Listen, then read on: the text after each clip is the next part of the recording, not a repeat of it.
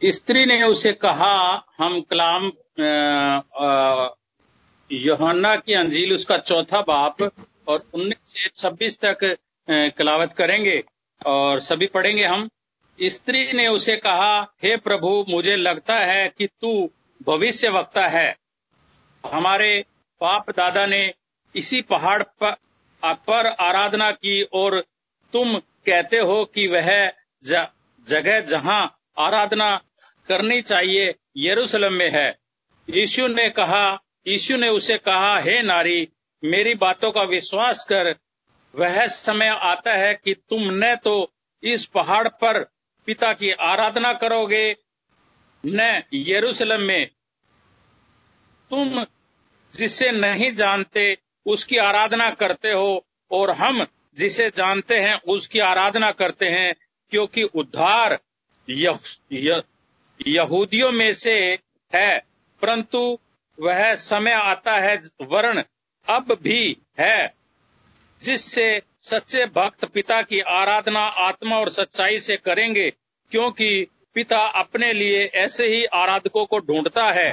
परमेश्वर है और अवश्य अवश्य है कि उसकी आराधना करने वाले आत्मा और सच्चाई से आराधना करे स्त्री ने उसे कहा मैं जानती हूँ कि मसीह को सिक्स कहलाता है मसीह जो खिस्त कहलाता है आने वाला है। जब वह आएगा तो हमें यह बातें बताएगा। यीशु ने उसे कहा मैं तो मैं जो तुझ तुझ से बोल रहा हूँ वही हूँ। कलाम के पढ़े और सुने जाने से सबको बरकत मिले। आमीन। दाम का शुक्र हो। दाम ने एक दफ़ा फिर हमें जमा किया कि हम सब मिलके सीख सकें और उसके हजूर में आ सकें। होता है। जी मेरे प्यारे जीजो दुआ के बारे में, इस हवाले में से बहुत से सबक निकलते हैं। ये सामरी औरत का और खुदा यसु मसीह की जो मुलाकात यकूब के कुएँ पर होती है, ये उसके डायलॉग हैं और इससे पहले भी हम सीख चुके हैं। ज़िंदगी का पानी और वो बातें जो खुदामंद उसको अपना इंट्रोडक्शन करवाता है उस सामरी औरत से, ये कहानी हम पहले सीख चुके हैं। लेकिन जैसा कि हम सब जानते हैं कि जब खुदामंद के पाकलाम को हम खोलते हैं तो उसमें से हमें बहुत सारी चीज़ें सीखने को मिलती हैं, बल्कि हर दफ़ा ही हमें कोई ना कोई नई चीज़ सीखने को मिलती है। आज जो हम इस हवाले से सीख रहे हैं, और सिर्फ़ यही हवाला नहीं है जो कि आज का टॉपिक है, हमारा सीखने का, बल्कि पाकलाम के और भी बहुत सारे हवाले हैं जिसको जिसको कि हम आगे जाके देखेंगे। और वो मुकदस यूना की अंजील और उसका चौथा बाब है, और जो सबक हम आज सीखेंगे, वो इसकी तेईसवीं आयत से आगे है। यहाँ पे लिखा है कि मगर वो वक्त आता है बल्कि अब ही है कि सच्चे परस्तार बाप की परस्त शुरू और सच्चाई से करेंगे, क्योंकि बाप अपने लिए ऐसे ही परस्तार ढूंढता है। खुदा रूह है, और ज़रूर है कि उसके परस्तार रूह और सच्चाई से उसकी परस्तश करें। ये है आज का टॉपिक। और आज हम यही देखेंगे कि हम,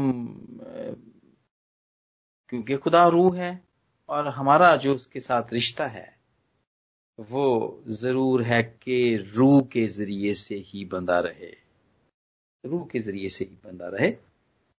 बात तो हम खास, उसमें तो शुक्रगुजारी भी है, उसमें हम देखते हैं वो प्रस्तिश की बात भी करते हैं, यहाँ पर है क्योंकि प्रस्तार, उसके प्रस्तार रू और सच्चाई से उसकी प्रस्तिश करेंगे। और ये हम प्रस्तिश बड़े तरीकों से करते हैं, जिसमें एक तरीका दुआ भी है।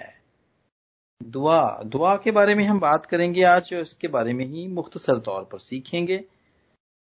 दुआएँ हमारी ज़िंदगी का बड़ा ही अहम हिस्सा हैं। और दुआओं के ज़रिए से हम खुदामन से, ये कम्युनिकेशन का एक तरीका है, बातचीत करने का एक तरीका है। हम करते हैं, बड़े मुख्तलिफ़ तरीके हैं, जैसे फिरदौस अभी बता रही थी, हाथ खड़ा करके दुआ करने की, कि हाथ उसकी तरफ़ करके, इस आईडी की तरफ़ करके, भाई की आईडी की तरफ़ करके वहाँ पे दुआ करें। और अभी फिर घुटने टेक के भी सिस्टर को कहा गया कि आप उनके लिए घुटने टेक के दुआ करें। मुख्तलिफ़ तरीके हैं दुआ करने के। हम बहुत पहले इस तरीकों को भी सीख चुके हैं। लेकिन मेरे जीजो हम कुछ भी करें, कैसे भी करें जैसे भी हम समझते हैं, जैसे भी हमारी ज़िंदगी के तजर्बात हैं कि खुदावंद, हमारी दुआएँ अगर हम इस पोजीशन में होंगे तो जल्दी सुन लेता है। लेकिन ये सारी पोजीशंस ये सारे तरीके एक ही बात को ज़ाहिर करते हैं और वो है हमारा खुदावंद के साथ क्या रिश्ता है। दुआ रिलेशनशिप जब हम दुआ करते हैं खुदावंद से तो वो हमारी और खुदावंद के साथ रिलेशनशिप या रिश्ते के बारे में हमें बताता है। कि क्या रिश्ता, कैसा रिश्ता है हमारा? और जितना आप, कोई भी दुनियावी रिश्ता भी आप देख लें, जितना भी वक्त आप उस रिश्ते को देंगे उतना ही वो रिश्ता मज़बूत होगा। जितना भी आप उसके नज़दीक रहेंगे, उसकी रफाकत में रहेंगे, उतना ही वो रिश्ता मज़बूत होगा। और फिर ये बात नहीं है कि कि खुदा तो आपको समझता है, खुदा हम सबको समझता है, लेकिन हम खुदा को कितना समझते हैं? ये भी बड़ा ज़रूरी है। रिश्ते में यही होता है कि हम एक दूसरे को समझें। और अगर ऐसे रिश्ते भी होते हैं, कई रिश्ते हैं, उसमें घर में होते हुए हम एक दूसरे को नहीं समझते हैं। हम जानते नहीं हैं। क्या पसंद है उनको? खाने में क्या पसंद है? किस वक्त कौन किस वक्त सोता है, कौन किस वक्त पढ़ता है, क्या करता है, हमें एक घर में रहते हुए एक दूसरे के बारे में भी बहुत दफ़ा पता नहीं चलता है। लेकिन मेरे प्यारे चीज़ों अगर हमने अपना रिश्ता, जैसे कि दुनियावी तौर पर हम हमारे दोस्त हैं, हम उनसे अपने रिश्तों को मज़बूत करते हैं, बनाते हैं, हम हमारे हमारे कलीसियाई तौर पर, हम कलीसियाई तौर पर अपने कलीसिया के साथ अपने रिश्ते को जब मज़बूत करना होता है तो हम कोशिश करते हैं फिर कलीसिया के हर प्रोग्राम में जाएँ। हम उनके हर इवेंट के ऊपर और हम उनमें शामिल हों। ऐसा नहीं है सिर्फ़ संडे के संडे ही नहीं लेकिन उसके बीच में भी जितने भी काम होते रहते हैं आ, हमें उनमें भी फिर जाना होता है अपने रिश्ते को मज़बूत करने के लिए। बॉस के साथ रिश्ता जब कोई काम की जगह पर है तो वो बॉस के साथ बैठता है उसके कोशिश करता है पसंद नापसंद की उसके क्या गोल्स हैं बॉस के क्या गोल हैं जो बिज़नेस के जो गोल्स एंड ऑब्जेक्टिव्स हैं उसने क्या अचीव करने हैं वो मालूम करने की कोशिश करता है इसका उस, उसके साथ काम करने वाला उसका एम्प्लॉय और फिर वो भी कोशिश करता है कि उसको उसकी मदद करे उसकी हेल्प करे। और मेरे चीज़ों इसी तरह खुदावंत के साथ भी ऐसा ही है। हमारा और खुदावंत का रिश्ता। हमें भी उसको समझने की ज़रूरत है। वो क्या चाहता है हमसे? समझने की ज़रूरत है। मांगना तो सिर्फ़ एक ही एलिमेंट है इस प्रेयर के अंदर, क्योंकि दुआओं के अंदर तो बहुत सारी बातें हैं, बहुत सारी चीज़ें हैं। हम मुनाजातें करते हैं, इल्तजाएँ करते हैं, शुक्रगुजारियाँ पेश करते हैं। क्या? तो आ, लेकिन आ, सिर्फ़ मांगना ही नहीं या हम ये जानने की कोशिश करें खुदा के साथ कि उसको क्या पसंद है वो क्या चाहता है हमसे? ये नहीं कि सिर्फ़ मांगे मांगे हर वक्त मांगते ही रहें। ये भी ठीक नहीं लगता कभी उसको लेकिन उसको समझने की ज़रूरत है। और अपने रिश्ते को मज़बूत करने के लिए बड़ा ज़रूरी है कि हम उसके साथ उसकी और हमारी अंडरस्टैंडिंग हो, हमें उसका पता हो, और वो तरीका है दुआ के साथ। दुआ ही एक तरीका है, और दुआ के तरीके हम तैयारी के साथ, तैयारी के साथ करते हैं, और जिस्मानी तैयारी होती है दुआ के लिए। बहुत दफ़ा जिस्मानी तैयारी में जब जो हमारे वक्त ठहराए होते हैं, हमने अपने अपनी अपनी ज़िंदगी में अगर सुबह दुआ करते हैं दोपहर को करते हैं शाम को करते हैं तो उसमें हम जिस्मानी तौर पर हम अपने आप को साफ़ करते हैं। मुँह हाथ धोते हैं नहाते हैं फिर दुआ में बैठते हैं। एक मखसूस जगह बनाई होती है बहुत सारे लोगों ने मैंने भी बनाई हुई है मेरी बीवी ने भी आप में से भी बहुत सारे लोगों ने बनाई होगी। दुआ का कमरा है दुआ की जगह है जहाँ पर आप बैठते हैं। खास मखसूस की हुई जगह है जिसमें आप बैठते हैं और दुआ करते हैं, एक मुख्त की हुई है जगह। वक्त वक्त भी इसी तरह ही है। क्योंकि आपका रिश्ता है किसी के साथ। आप, वो, आप अपने दिल में कहते हैं, जी, मैं सुबह उठ के चार बजे दुआ किया करूँगा मैं। खुदा, मैं सुबह उठ के चार बजे करूँगा। यहाँ दिन में बड़ा शोर शराबा हो रहा होता है। बच्चे शोर कर रहे होते हैं उधर पड़ोसी पड़ोसियों की आवाज़ आ रही होती है कभी कभी अजान भी हो जाती है बीच में। मैं बड़ा डिस्टर्ब हो जाता हूँ, उधर टीवी लगा होता है। मैं इधर गाड़ियाँ शोर करती हुई मोटरसाइकिलें, इधर कारें ये गुजरती हैं, मैं बड़ा डिस्टर्ब हो जाती हूँ मैं। मैं सुबह सुबह चार बजे किया करूँगी। आप ठहरा लेते हैं। फिर इसको आप दुआ में कहते भी हैं खुदावन से वादा भी करते हैं कि मैं सुबह चार बजे उठ के दुआ किया करूँगी, खुदा तेरे साथ। मुझे हिम्मत दे। मुझे मेरे साथ हो, मुझे करने दे ऐसे। और फिर उस वक्त खुदामंद वाक्य मौजूद होता है। आपके साथ बातचीत करने के लिए और आप उठते हैं और आप उस वक्त दुआ करते हैं। बहुत सारे दुनिया के अंदर, आप में से भी और बहुत सारे लोग हैं जो का ये तरीका है। सुबह इतने बजे दुआ करनी है, दोपहर को करनी है, फिर शाम को इतने बजे करनी है। मुझे अच्छी तरीके से पता मेरे वालिद साहब किया करते थे। सुबह सुबह वो सूरज तलु होने से पहले ही किया करते थे और वो नीचे बैठ के किया करते थे और वो पहले गीजबूर गाया करते थे, फिर उसके बाद थोड़ी बाइबल पढ़ा करते थे, फिर उसके बाद वो दुआ किया करते थे, जो कि आधे पौने घंटे की हुआ करती थी। रिश्ता है, पता है, ये बिल्कुल अपॉइंटमेंट की तरह है। कि खुदावंद को भी पता है कि इस बंदे ने इस वक्त मेरे हजूर में आना है। लेकिन ज़रूरी है जिस्मानी तौर पर तैयारी जिस्मानी तौर पर जो भी पोजीशन है जिससे हम सीखते हैं कि हाँ यार जब भी मैंने झुक के दुआ की है तो मेरी शुक्रगुजारी को फ़ौरन सुना गया है। मैंने अपने जिसम में एक तब्दीली को महसूस किया है।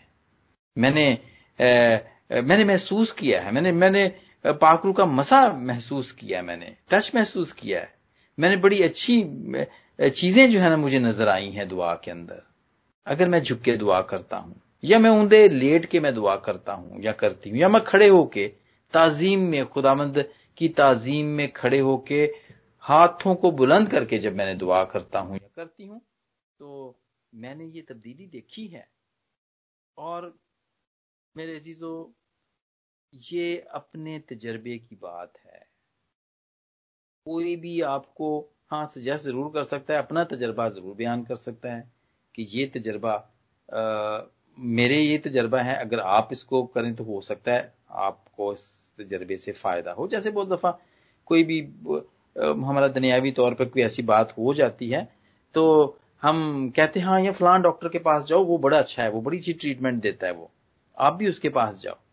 इस किस्म के हम रूहानी तजर्बे, ये दुनियावी तजर्बा था, लेकिन दुनिया रूहानी तजर्बे भी बयान करते हैं हम। और उससे कभी हमें फ़ायदा होता है, कभी नहीं होता तो फिर हम जिससे फ़ायदा होता है वो तरीका ही इस्तेमाल करते हैं। लेकिन हम खुदावंत के साथ जुड़े रहना चाहते हैं, क्योंकि ये प्रेयर दुआ ये खुदावंत के साथ बात करने का, उसके साथ कम्युनिकेट करने का एक तरीका है। आप सब जानते हैं और ज़रूर इसको इस्तेमाल भी करते हैं। जी, जिस्मानी तैयारी की बात मैंने की, जिस्मानी तौर पर साफ़, जिस्मानी तौर पर साफ़ होकर और साफ़ कपड़े पहन के, ताजीम में खास जगह पे बैठ के हम दुआ करते हैं। ये जिस्मानी तैयारी है, लेकिन इसके साथ रूहानी तैयारी भी है। और वो बड़ी ज़रूरी है। इसलिए कि खुदा रूह है और ज़रूर है कि उसके परस्तार रूह में ही हो के सब कुछ करें। रूह में ही उसकी प्रस्तिश करें, उसकी शुक्रगुजारी करें, मुनाजातें पेश करें। सब कुछ रूह में ही हो के करना है। रूह में हम देखते हैं मुकदस जो ना, जिसके अभी आपने अभी पढ़ा स्क्रिप्चर में से पढ़ा वो वो कहता है, खुदावंत के दिन में रूह में, खुदावंत के दिन में मैं रूह में आ गया। जब उसको सारे मुकाशफात दिए गए, सब कुछ उसको आने वाले वक्तों के बारे में बताया गया तो वो रूह में आ गया। ऐसा नहीं था कि वो जिस्मानी तौर पर नहीं था वो। उस वक्त वो रूह में था। नकाशवा के पहले बाप की दसवीं आयत में इसका ज़िक्र है।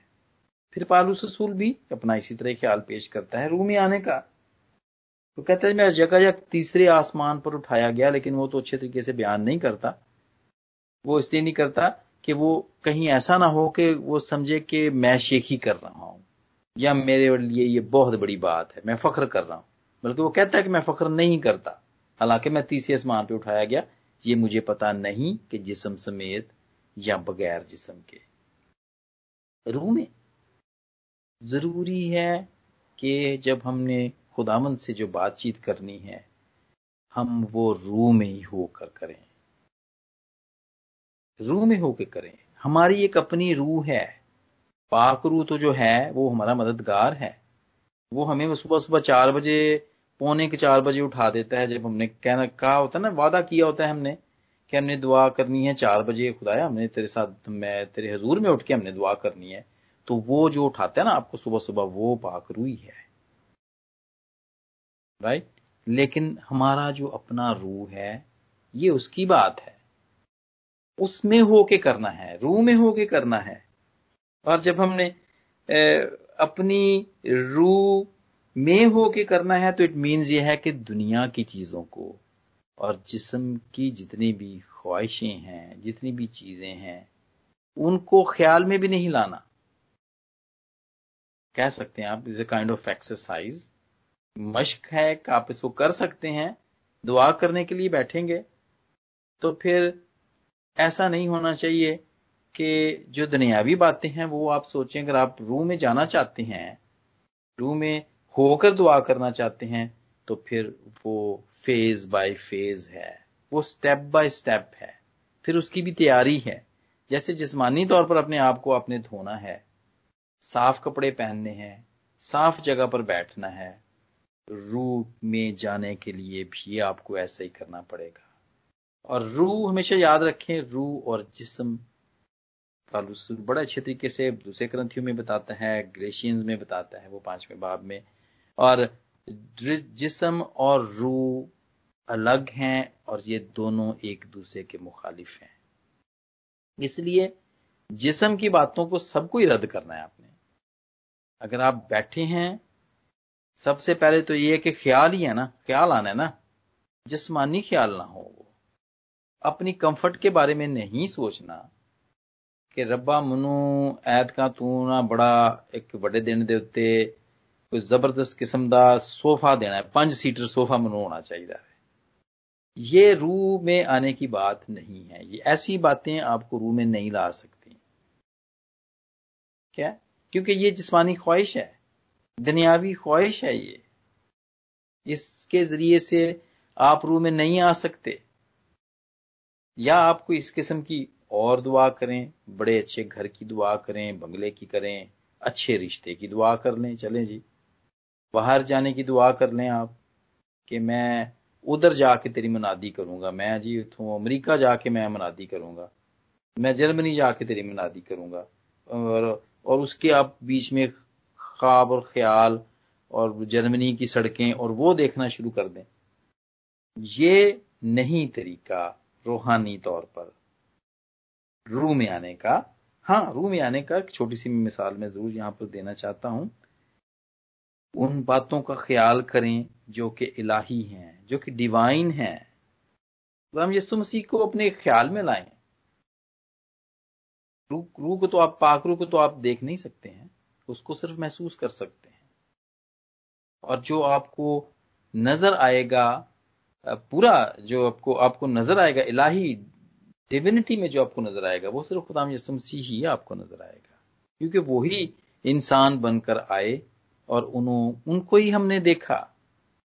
जुना के पहले खत में लिखा हुआ है कि हमने उसको बड़े नज़दीक से देखा, अपनी आँखों से देखा, बल्कि हमने उसको छू के देखा। इंसानी आँखों ने यस्सु को देखा हुआ है। हम उसको ख्याल में लाएँ, उसकी तालीम को ख्याल में लाएँ। आप ख्याल में लाएँ कि क्राउड है। तो हम यसु मसीह वहाँ पे तालीम दे रहे हैं। आप उस क्राउड में बैठे हुए हैं। आप भी सुन रहे हैं। जी, आप ये सामरी औरत को, जैसे अभी आपने देखा, ये पढ़ा सामरी औरत की कहानी पढ़ी ख्याल में ले आए। आप सामरी औरत हैं, ये सोच लें आप, कि खुदामद आपसे बात कर रहा है। आपसे कह रहा है कि मैं तुम्हें ज़िंदगी का पानी दूँगा, जो कभी वो पानी दूँगा, जो कभी खत्म नहीं होने वाला। ऐसा ख्याल करना शुरू कर दे। अगर आप बीमारी की हालत में हैं तो ये सोच आप अपने ख्याल में ले आए दुआ करते हुए कि खुदामंद से आप बात कर रहे हैं। आप खुदामंद आपसे पूछा क्या तू ईमान रखती है रखता है कि मैं ये कर सकता हूँ? हन्ना दुआ कर रही थी। पहले सैमल में आप देखते हैं आ, इसकी एक मिसाल देखते हैं कि हन्ना दुआ कर रही थी और सैमुल की माँ दुआ कर रही थी और और वो रो रही थी दुआ में रो रही थी वो। और एली को पता नहीं था। एली को पता नहीं था। पहले सैमल के पहले बाप की नामी आयत में। वो बेहद मसरूर थी वहाँ पे लिखा हुआ है। अपनी दुआ में वो बेहद मसरूर थी और एली समझ रहा था कि वो नशे में है। इस कदर वो मसरूर थी। रूह में थी वो। खुदाम यसु मसीह की तालीम के बारे में खुदाम यसु मसीह के उस बड़ी निजात के बारे में आप वो अपनी इमेजिनेशन के अंदर लाएँ, ख्याल के अंदर लाएँ कि खुदामंद को किस तरह मार पड़ रही है, उसके वसीले से मैं बच रहा हूँ, मैं बच रही हूँ। खुदाम यसु मसीह को सलीब पर आप देखें, ये ख्याल में लाएँ, ये ये डिवाइन बातें हैं, ये रूह में जाने की बातें हैं। और कहें खुदामंद थैंक यू तू मेरे लिए स्लीप पर चढ़ गया, मैं देख रही हूँ कि तू स्लीप पे था। तूने ये कुर्बानी दी थी। ऐसी बातें डिवाइन है। ये बातें ख्याल के अंदर लेकर आए आप। ये रूह में जाने की तैयारी है। खुदा मुझे मसीह ज़िंदा होते हैं। आप ख्याल में लाएँ कि सबसे पहले वो अगर मरियम मगदलिनी को मिले थे तो आप कहें कि खुदाया काश ये मैं होती। मैं हूँ वहाँ पर। मुझे पहले नज़र आते आप। मैं इतनी बायसे बरकत होती अगर मुझे आप नज़र आते तब अगर मैं नहीं थी उस दुनिया के अंदर तो खुदाया, मैं आज हूँ, आज मुझे नज़र आए, मैं आपको देखना चाहती हूँ। ये है रू में जाने की बातें। खुदाम यसु मसीह के ज़िंदा होने को खुदाम यसु मसीह के आसमान पर जाने को आप ख्याल में लाएँ। आप कहें, खुदावंद, मैं देख रही हूँ, मैंने देखा। इन इंसानी आँखों ने, अगर उन इंसानी आँखों ने देखा तो मैं भी देख सकती हूँ। कि तू बादलों पे जा रहा है। आसमान के ऊपर है तू। तेरा तख्त आसमान पे लगा हुआ है। ये साया ने देखा। तो उसने कहा, उजिया बादशाह मर गया। और मैंने देखा कि तख्त खाली है और हैकल में वो गया और उसको वहाँ पर खुदामंद का तख्त नज़र आया।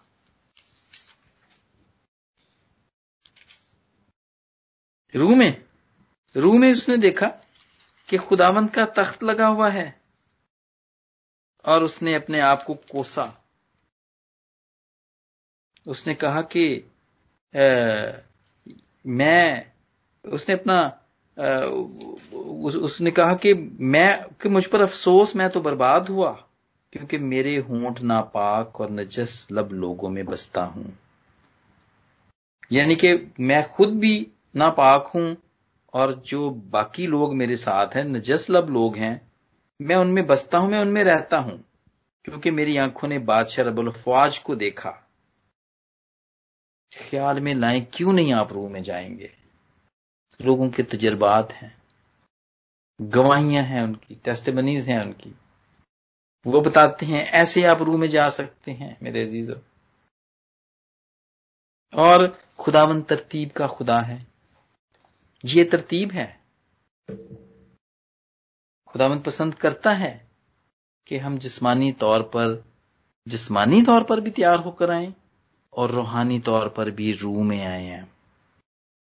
और पाकरू मददगार है मेरे प्यारे जीजो सुनना भी खुदामद यसु ने है, बिगड़े हुए काम भी उसी ने बनाने हैं, शिफाएँ भी उसी ने ही देनी हैं, शुक्रगुजारियाँ भी उसी ने कबूल करनी है।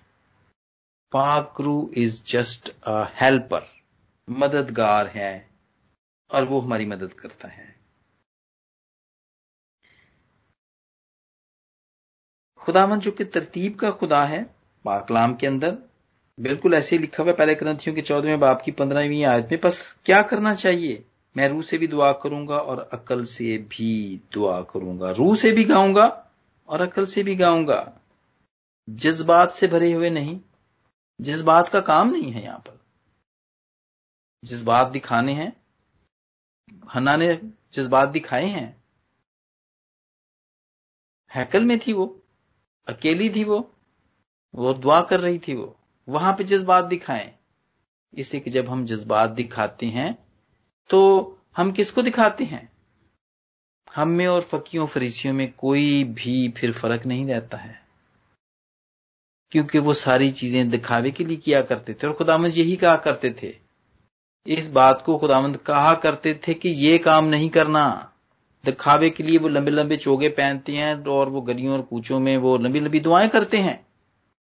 लोगों को दिखाने के लिए कि हाउ डिवाइन दे आर वो कितने रूहानी हैं। ये नहीं करना।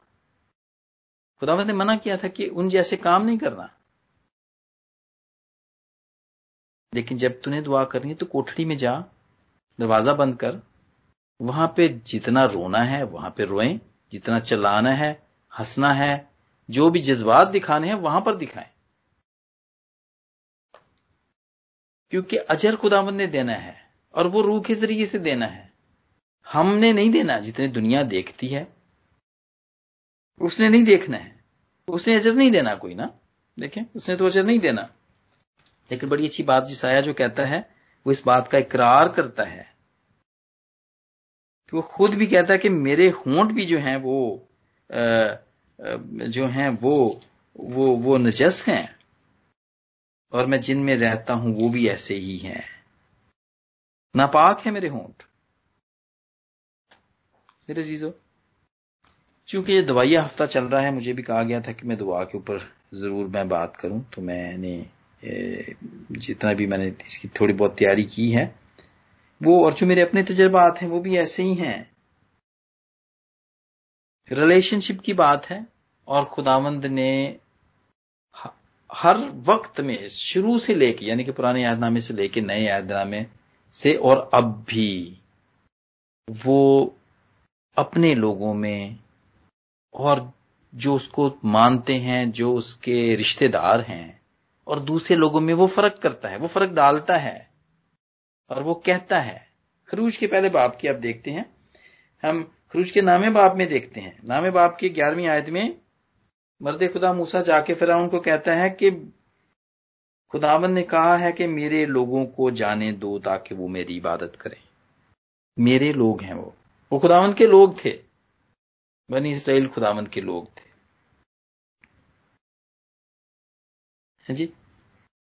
और यर्मिया कहता है, तीसवें बाप की बाईसवीं आप में और फिर जबूर में भी जगह जगह लिखा हुआ है कि यर्मिया भी कहता है कि, और फिर तुम मेरे लोग होगे और मैं तुम्हारा खुदा हूँगा एक रिश्ता है रिलेशनशिप की बात है। और ये रिलेशनशिप है, हर एक की अलग अलग रिलेशनशिप है। हमें कोई भी खुदा से नहीं मिला सकता।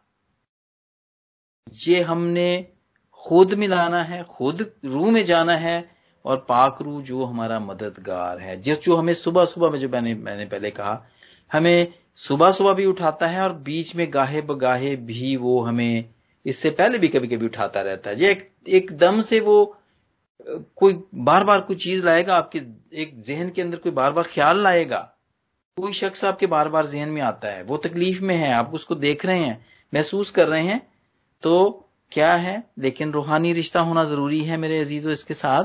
अगर आप वाकई रूहानी रिश्ता रखते हैं खुदा से तो अपने होली स्पिरिट को वो भेजता है कि जाके इस बंदे को बताओ कि तुम्हारा फलां भाई तकलीफ़ में है इस वक्त। उसके लिए दुआ करो। आपको ख्याल आना शुरू हो जाएँगे। और आप कहेंगे, पता नहीं मुझे इसका आज बार बार ख्याल क्यों क्यों आ रहा है? पता नहीं मुझे उसके बारे में इतना बुरा ख्वाब क्यों आया रात को? पहले भी एक दिन आया था, आज फिर आ गया है। क्या आपको करना है? फिर आपने शिफायत करनी है उसके लिए। आपको कहा जा रहा है कि उसके लिए दुआ करो। दुआओं के लिए कहा जा रहा है। बार बार आपकी कलीसिया के आपको आपको देख रहे हैं, आपका चर्च है, कलीसिया तितर बितर हुई हुई है। आपको अपना चर्च टूटा टूटा फूटा नज़र आ रहा है। क्या है ये? ये ख्याल, या ख्वाब क्या है? पाकरू आपको बता रहा है कि कलीसिया के लिए दुआ करो। खुदावंत से मिन्नत करो।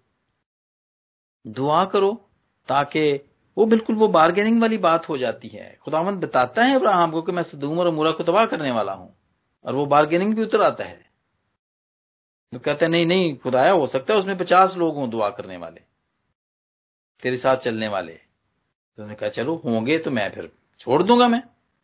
तो वो करते करते करते करते दस पे भी आता है, लेकिन इतने लोग भी नहीं होते वहाँ पर। खुदामद मौके पे मौका देता है हमें और अपने वो लोगों को इस्तेमाल करता है कि वो उसके हजूर में जाएँ और उसके हजूर में वो दुआ करें। और मेरे चीज़ों, हर बात का, इस ज़मीन के ऊपर हर बात का एक वक्त है। हर बात का, वायस कहता है कि हर चीज़ का और हर बात का जो इस ज़मीन के ऊपर होती है, एक वक्त है।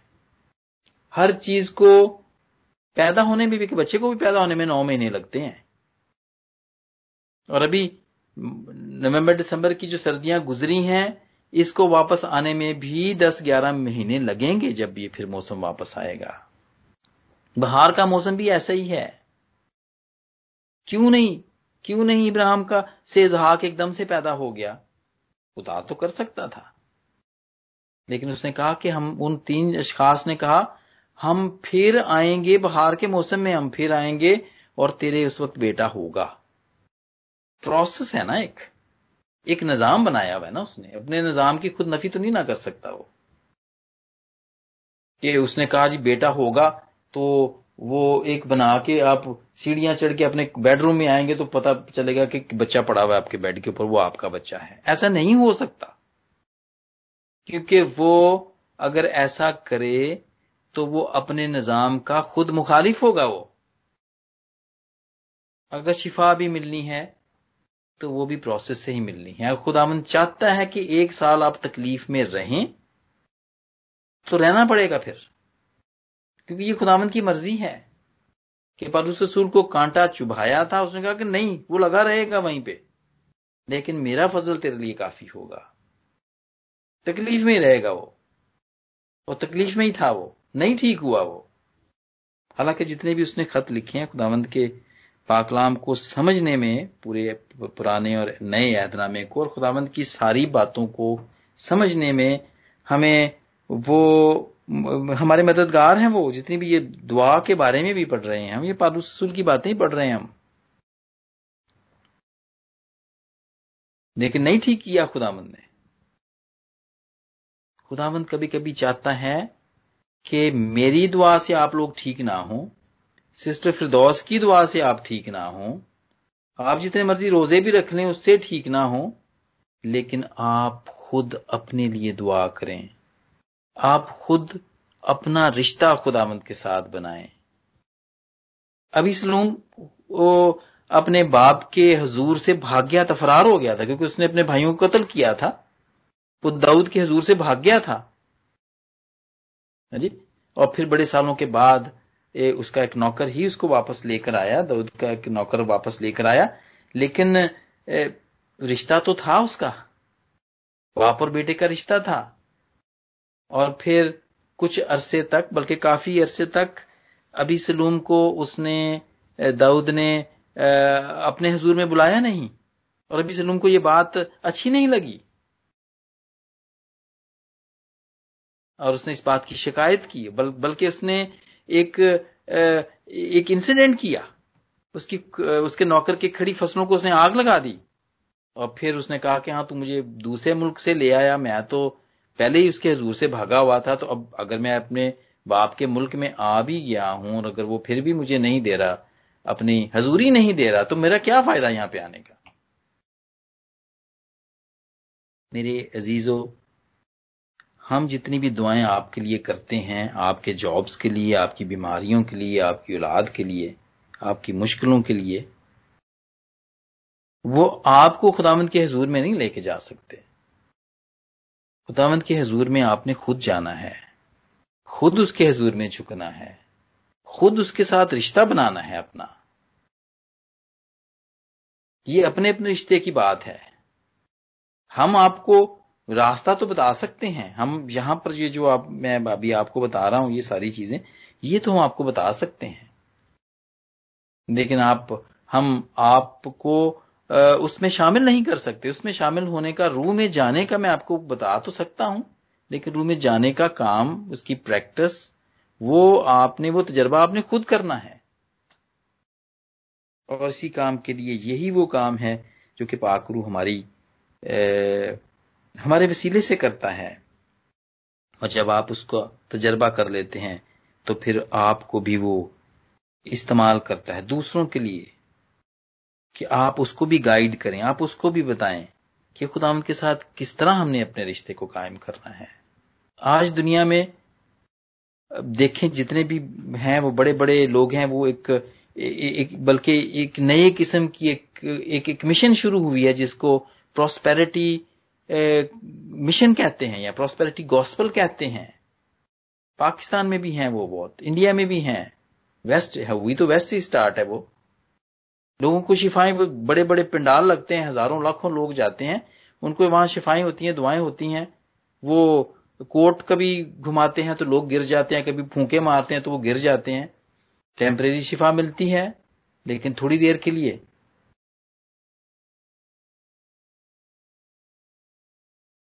और मेरे अजीजो खुदामन चाहता है कि वो हमारे साथ पर्सनल रिश्ता कायम करे।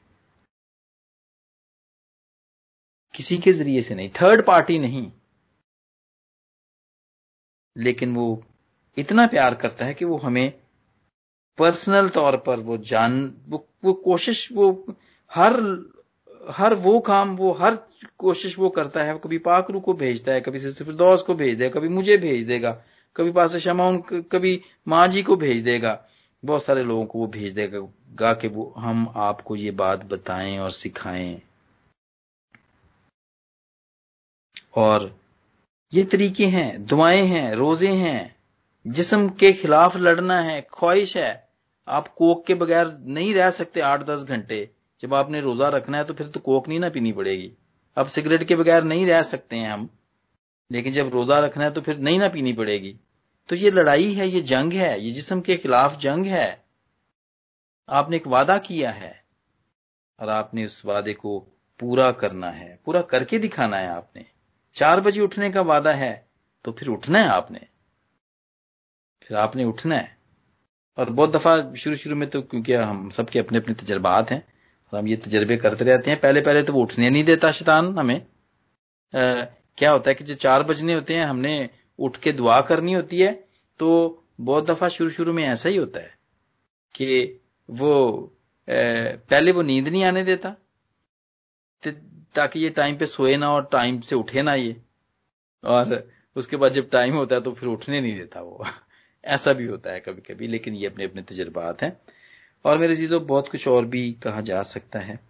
खुदावंद का पाकलाम भरा पड़ा है, लेकिन याद रखें कि खुदावंद तरतीब का खुदा है, तैयारी करनी है, जिस्मानी तौर पर भी, रूहानी तौर पर भी, और खुदा रूह है, और रूह से ही, रूह के ज़रिए से ही उससे बात करनी है, और रूह के ज़रिए से ही वो बताएगा, आपको ख्याल, ख्वाब रोया वो देगा, निशान देगा आपको। आप निशान ठहराएँ। आप कहें जदाउन की तरह कहें। आप कहें कि नहीं खुदाया अब जो ओस है, वो उस ऊन के ऊपर पड़े। पहले वो कहता था, ऊन के ऊपर पड़े। तो खुदावन ने ऐसा ही किया। फिर उसने कहा कि नहीं, अब ऊन के ऊपर ना पड़े, बल्कि आसपास की ज़मीन के ऊपर पड़े। अगर आपने भी कोई तजर्बा ऐसा रूहानी करना है तो रूह में जाने की ज़रूरत है आपको। और वो आप पर्सनल तौर पे जा सकते हैं। पर्सनल तौर पे जा सकते कोई आपको लेके जा नहीं सकता। सवाए पाक रू के और योर सेल्फ अपने आप आप खुद अपने आप को लेके जा सकते हैं। और खुदावंद, आज इस मुख्तसर सी शेयरिंग के वसीले से खुदावंद मुझे और आप सबको बरकत दे। आमीन। आमीन।